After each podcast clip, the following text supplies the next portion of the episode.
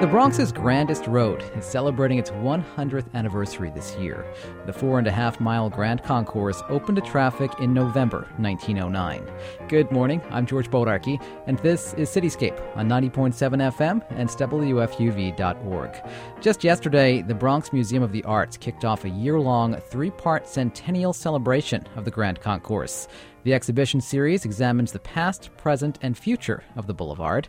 Joining me this morning in the studio to talk about that celebration and the history of the Grand Concourse are the executive director of the Bronx Museum of the Arts, Holly Block. Good morning, Holly. Hi. Peter Derrick is with the Bronx County Historical Society. Good morning, Peter. Hi, how are you? And Deborah Martin, the director of the Design Trust for Public Space. Good morning, Deborah. Good morning. Deborah, describe the Grand Concourse for anyone who's never walked or driven along the boulevard. The Grand Concourse is a very wide boulevard. It's about 180 feet wide, and it's divided into a bunch of lanes. On the two sides are two slow lanes where people can park and um, access buildings. And then in the center is a very wide and faster um, thoroughfare with center islands that have trees. And um, it was designed during the City Beautiful movement. And the idea of the Grand Concourse was that it would kind of elevate the quality of life all along its length and serve as a kind of grand uh, front door for all of the buildings that, that came to be built there. Peter, the Grand Concourse opened, as we said, in 1909. When was the idea for this boulevard first conceived? It was conceived in the early 1890s and grew out of a plan that had been approved by the legislature in the 1880s for the Bronx Park system, where most of the parks in the Bronx, including Van Cortlandt and Bronx Park and Pelham Bay Park, were built. And one of the ideas behind the concourse wasn't just uh, to make the real estate values higher along the concourse, it was also meant as a connector to connect Manhattan via the Macombs Dam Bridge, which is where close to where Yankee Stadium is now, which came across 161st Street, and then this grand boulevard would be the means that people could go with their horses and carriages or with their bicycles, or they could even walk up to Mosholu Parkway, which then connected you where which is where the concourse ends, which then connected you either to Van Cortlandt Park or to Bronx Park, and then through Bronx Park to Pelham Bay Park. The Grand Concourse was originally called the Grand Boulevard and Concourse, right? right? And Risse, Louis Risse, who was this uh, Alsatian French American, he saw it as a, as a means of recreation and as a way for people to enjoy themselves on Sundays, not not as this this this major highway that it became in the 1950s and the 1960s. And I think one of the issues that I think will come up as part of what we're doing as part of the celebration of the concourse is where it's going to go next there clearly wasn't a lot going on in this area of the Bronx when the Grand Concourse was constructed. It was largely farmland, wasn't it? Yes, the West Bronx was largely farmland. Most of the development in the Bronx up to 1900 was along the Third Avenue corridor because the Third Avenue L had come up in the 1880s, but that was well to the east of where the Grand Concourse was. Along where the Grand Concourse now and through much of the West Bronx was were private houses and some large estates overlooking the Harlem River, which were similar to the houses that still exist in Riverdale. The Grand Concourse originally started at 161st Street, but then was extended south to 138th? For some people, including myself, the Grand Concourse begins at 161st Street. That what you had south of 161st Street was a an area called an avenue called Mott Avenue, and, and at some point the city decided, since Mott Avenue just fed into the concourse, that they would make that they would call that the concourse. But the, the concourse, in its original idea, that Louis Louis Risse and and and Louis Haffen, who who was the uh, first borough president, had was to begin at 161st Street and end at the Mosholu Parkway. Holly, you work right in the area of the Grand Concourse at the Bronx Museum. What's the area like for you? Oh, it's great. And Joyce Kilmer Park in particular, I travel from Chinatown every day to come up to the museum and I cross through the park, and I'm very happy with my transfer to see the park. Joyce Kilmer Park looks great.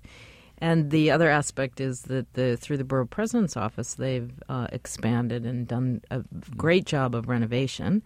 And with the median strip, it is one of the most difficult trafficked areas, besides I think Ocean Parkway in New York City, where there are many accidents. And we really are trying to, you know, the whole point of the renovation was to not only beautify it and plant it but to bring the uh, you know some of it back to its original design to uh, um, really convince neighbors not to cross against the light. And one of the most important things out of the Bronx Museum uh, with this exhibition, not only doing an outdoor street fair, but also to really encourage New Yorkers to have Stroll Sunday again on one of the lanes in the concourse, to shut down the concourse one lane, and to really, like in the 70s, which is even up until the 80s, I think, they mm-hmm. had Stroll Sunday. That's what the Grand Concourse was all about in its early days, right? Just Right. strolling along, enjoying Right. it. It was meant for recreational purposes, and and and Risse was very explicit about that. He defined the boulevard as something that people could come to and enjoy, not as something to get from point A to point B. Obviously, Deborah, that is something very important to the Design Trust for Public Space, having an area where you can just go out and enjoy yourself. Yeah, of course. But I think, um, in a way, now is a time to think about well, how would people use it? Because the idea of a kind of Sunday stroll, it, it's certainly something that people still enjoy. But I think the residents of the Bronx today come from all over the world, and, and they're actually very different communities than existed there at the time that the concourse was built, and they have different ideas about what's enjoyable to do on a Sunday afternoon. So we're hoping that some of that will come out um, in the future phase of the exhibition. A design competition is now underway, right? That's right. A design competition launched on February 2nd. Its deadline is May 1st. It's open to everyone. And um, you can get to it by going to grandconcourse100.org. And um, everyone is invited to contribute ideas about the future of the concourse and the future of the Bronx at, at multiple scales. Everything from uh, um, what, would, what should be the new bench along the concourse up through what's your idea of the borough as a whole, like what the identity of the borough is, how would the, that be expressed at the concourse, like how can the Bronx sort of own its own cool.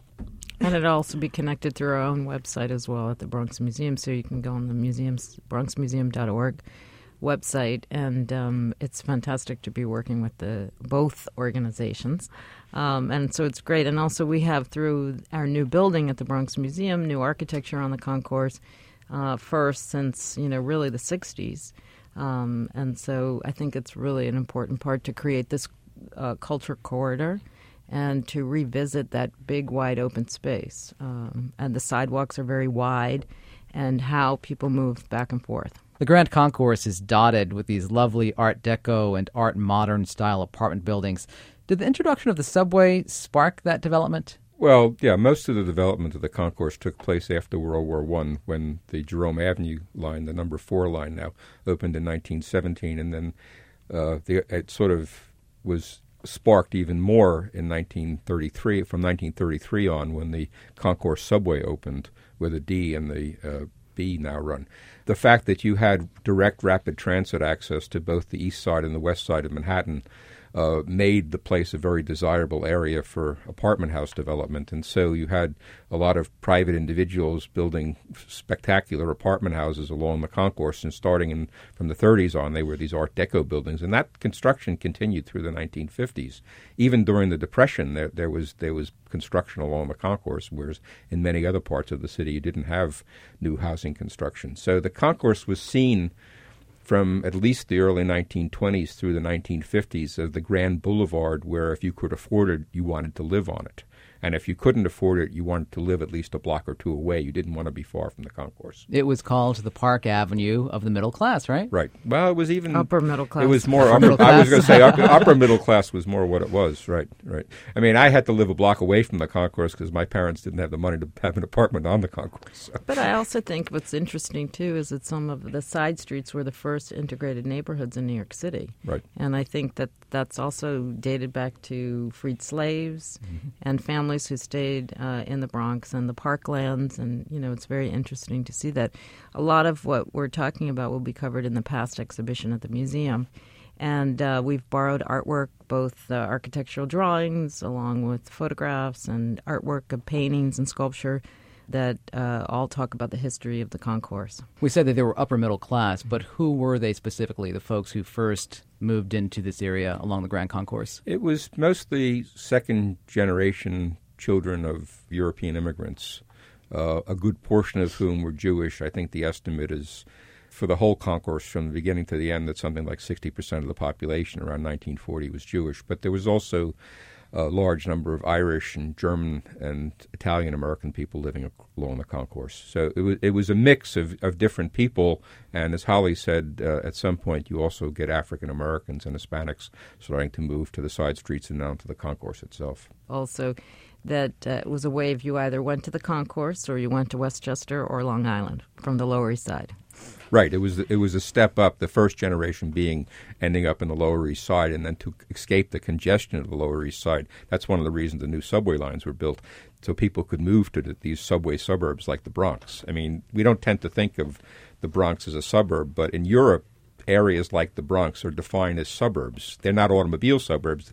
I call them in my book which I wrote about the subway system, uh, the subway suburbs. And the concourse was like the creme de la creme of the subway suburbs. Well, these buildings along the concourse also had great ventilation, right? You wanted to get out of those tenements in lower Manhattan and get to an area right. where you can breathe a little bit.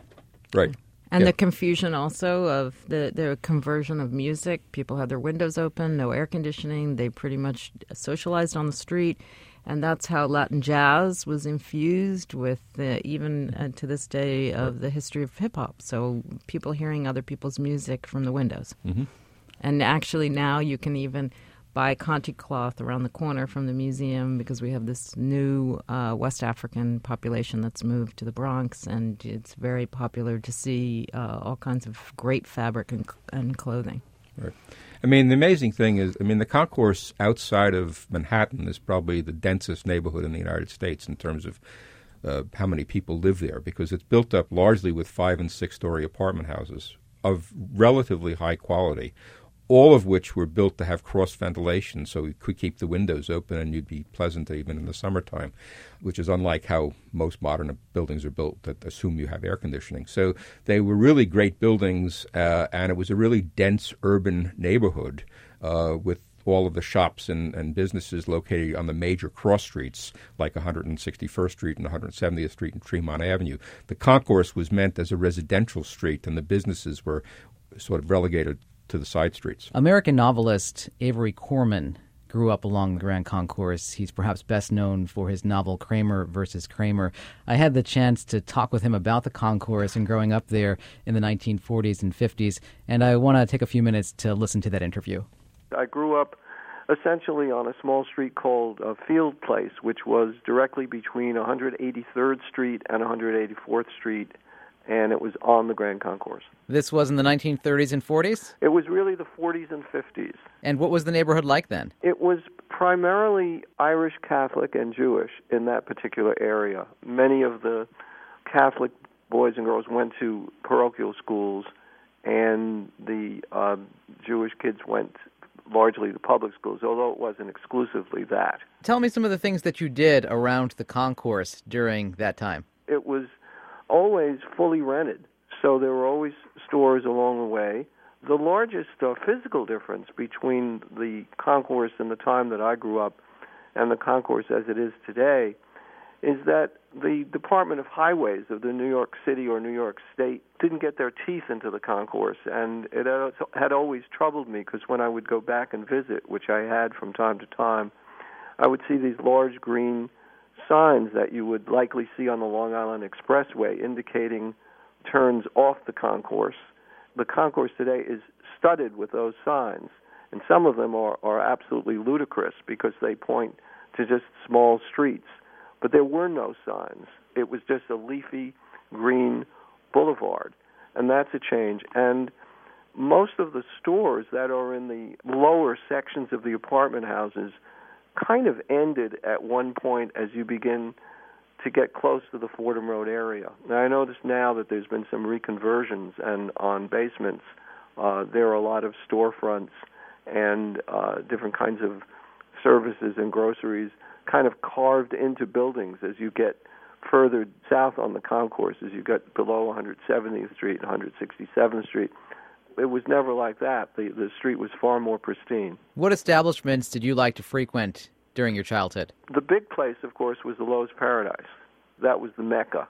When I got older, I would that's where you would go on dates, and it was always a treat to go there. A block away from where I actually lived uh, was the Ascot Theater, which was one of the first art movie houses in the city of New York. There were only a couple. There were there were there were a couple downtown in in Manhattan uh, I still use the expression downtown after all these years because that's what Manhattan was downtown. There were a few around 42nd Street and a few here and there. There was one that I knew of in Brooklyn, and the Ascot was preeminent in the Bronx, and and that's where, as I got older, if you wanted to show you were sophisticated and intellectual, you'd take a date to the Ascot because the Ascot showed foreign films. You also mentioned, of course, the Loew's Paradise. I understand across the street from the Loew's Paradise was a place called Krum's. Krum's was an interesting phenomenon of the times because uh, it was really an, an elaborate soda parlor. And there was nothing déclassé about somebody going to the Paradise and then taking a date to Krum's. And people would actually stand behind people sitting while the people sitting were eating their hot fudge sundaes and banana splits and waited for them to get up and then sat down. And it was a perfectly acceptable evening to go to the Loew's Paradise and then go to Krum's for an ice cream sundae. By today's standards, someone would be lucky if he were a male to get away with a date like that, and you would find very few people who think that that would be a complete evening. But that was a standard evening. Also, just off the concourse was the RKO Fordham. During World War II, the concourse was the scene of big parades on Memorial Day. Do you remember those? I absolutely do remember them, and there's a rather remarkable story associated with one. I wrote a novel called The Old Neighborhood, which takes place in the Bronx when I was a, a grown up. And uh, I went out to, to Hollywood where uh, uh, somebody threw me a party and they went into the archives of the Daily News just to decorate this room with what they considered to be artifacts from my childhood. And they had a picture of the Grand Concourse during the Memorial Day parade.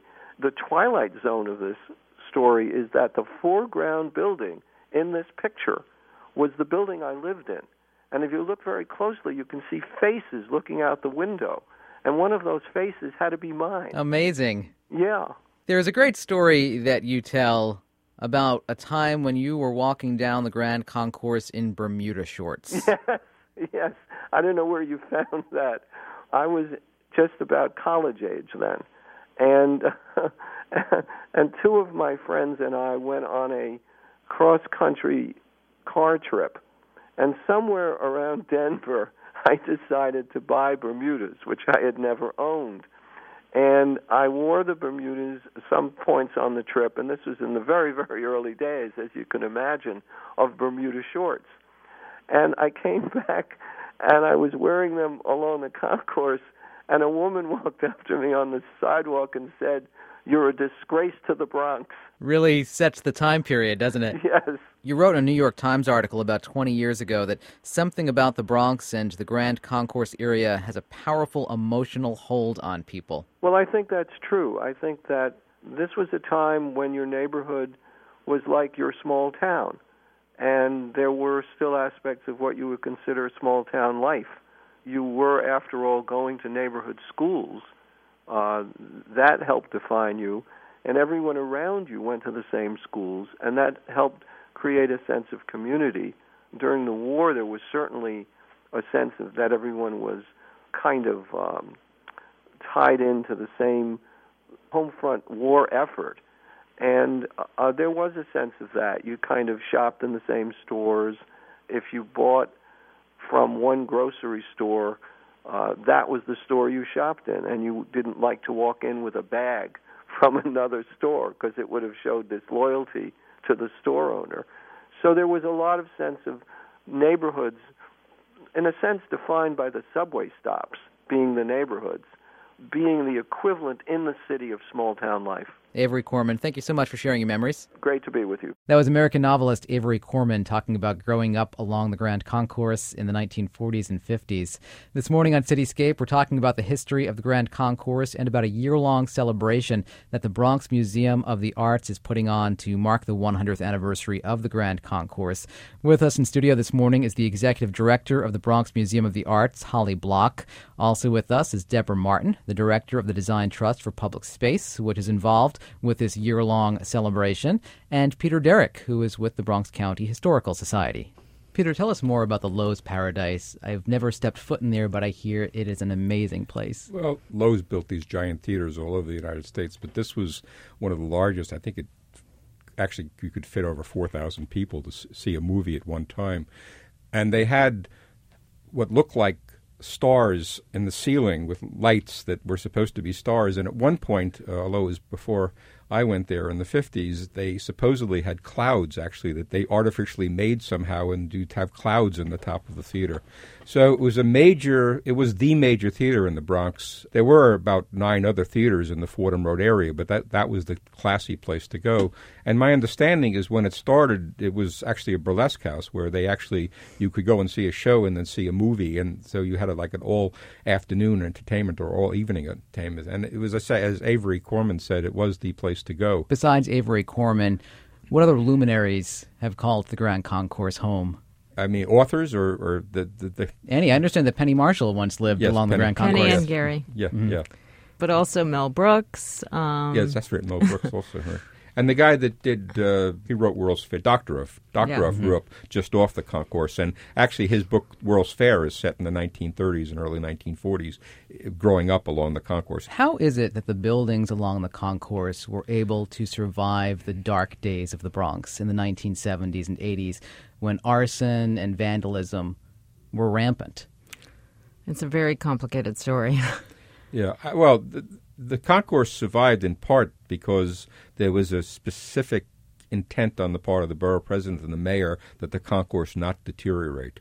So only one major building that I know of, the, the whole Roosevelt Gardens complex, actually was taken over by a landlord that let the whole place fall apart. But most of the buildings on the concourse survived, although in the side blocks there was a lot of deterioration and abandonment. And then, under Freddie Ferrer and as part of Mayor Koch's housing program, there was money that came back to fix up the buildings on the concourse. So, Roosevelt Gardens, which is actually named after Theodore Roosevelt, not Franklin Roosevelt, were totally restored to their glory. Uh, and many of the older buildings on the concourse that had on the side blocks to the concourse were, were rehabilitated. So you're talking about something like 40,000 apartments were rehabilitated from the 40s on. And that's one of the reasons the concourse has come back, that you can't find any burnouts anymore.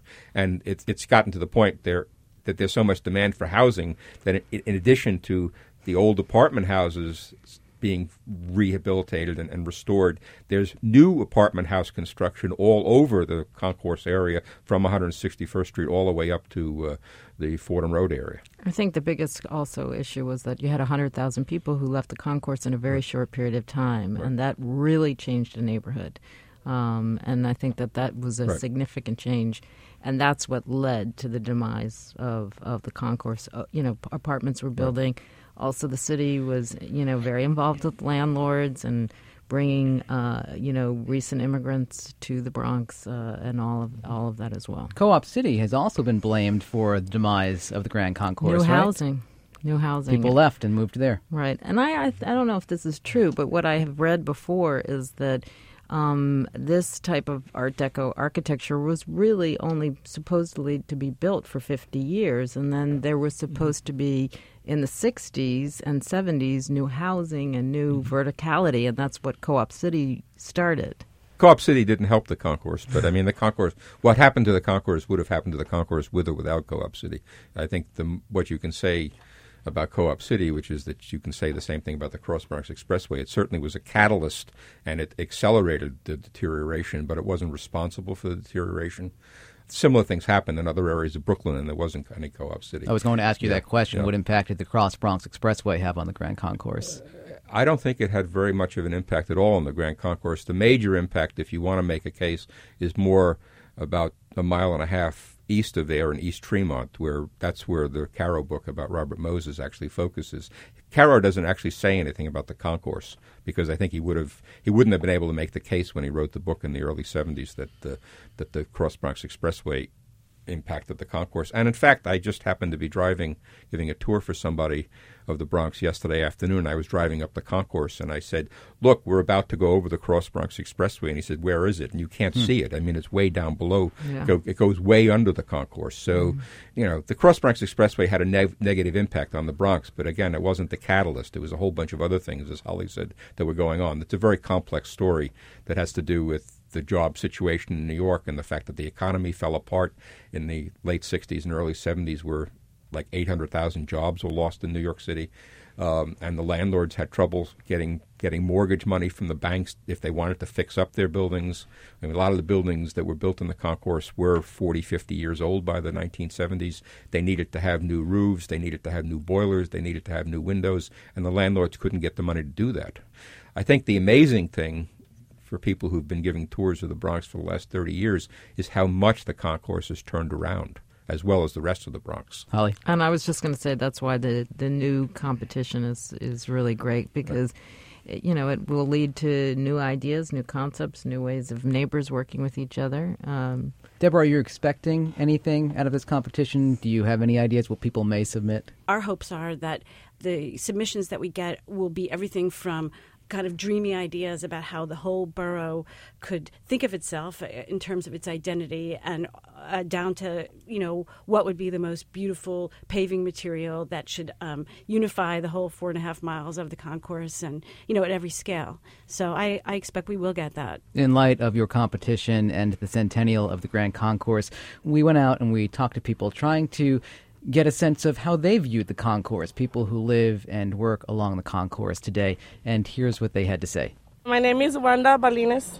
I live in 1024 Walton Avenue. Most of the buildings in the Grand Concourse are Art Deco, and it was one of the main arterials in the city at the beginning of the 20th century. How do I describe it? Full of energy. My name is Tomas Cobeltiel. I live in 940 Grand Concourse. Mm, about 30 years back, it was a little bit different. There was more old people around, American people, Italian, Jewish. Now there's more more Latinos and more blacks and Dominicans. It's been nice to me. I never had problems, and I've been here, you know, quite a while. So ain't nothing nothing bad about it. It is beautiful. I won't say, you know, that it's bad. It's not a bad neighborhood because I believe, you know, the, uh, the crimes is all over, but I don't hear any crimes around here. I am Jacqueline Vargas. I'm from the Bronx. It's quiet sometimes and sometimes it's loud, but it's okay. Frank McQuaid, Bronx, New York. When I was a little kid living at 157th and St. Ann's Avenue, my parents used to bring me and my sisters up to the concourse to see where the rich people lived. If you notice all the beautiful Art Deco buildings, and some have deteriorated over the years, but they're being restored. And of course, the two best things I remember about the concourse was the Loew's Paradise, the greatest movie theater in the world, and across the street was Krum's Ice Cream Parlor. It was L-shaped. You could enter from the concourse and go out on what is it, 189th Street, and at the back they had this candy counter with all the like loose candies in it. And if you sat down in the big plush booths, there was the hugest ice cream sundaes and banana splits and whatever. Further up, you had the RKO Fordham mm-hmm. and the competing orange juice hot dogs places across diagonally across the corners. I think one was Nedick's. I forget the name of the other, but oh, when I was a kid and a teenager, the whole area of the Bronx was so alive and thriving, a wonderful place. I'm sure that young people today think that their Bronx is the best Bronx. But in my nostalgic eyes, the Bronx will never be like it was in the 1950s or 60s. Holly, let's talk more about this year long celebration. You have a lot planned. A lot planned. Tours, walking tours uh, with a number of uh, great people uh, leading them. And then we're also working with the Center for Urban Pedagogy, doing quite a bit of art workshops with students and youth. And I think that that's a really important aspect. We've been developing these ideas since more earlier than 2005 and um, really working with our student population and getting them to understand and know more about the neighborhood the past, present, and future of the Grand Concourse on display for the next year thanks to the Bronx Museum of the Arts. The exhibition is called Intersections. Again, it's a year long three part centennial celebration. I want to thank Holly Block, the executive director of the Bronx Museum of the Arts, for coming in. Holly, thank you. Thank you. Also, want to thank Peter Derrick with the Bronx County Historical Society. Thank you, Peter. You're welcome. And Deborah Martin, the director of the Design Trust for Public Space. Thanks, it was Deborah. my pleasure. And that's it for this week's Cityscape. Once again, for more information about the Bronx Museum of the Arts year long celebration of the Grand Concourse, visit bronxmuseum.org. I'm George Bodarky. My thanks to producer Michal Neria. Have a great weekend.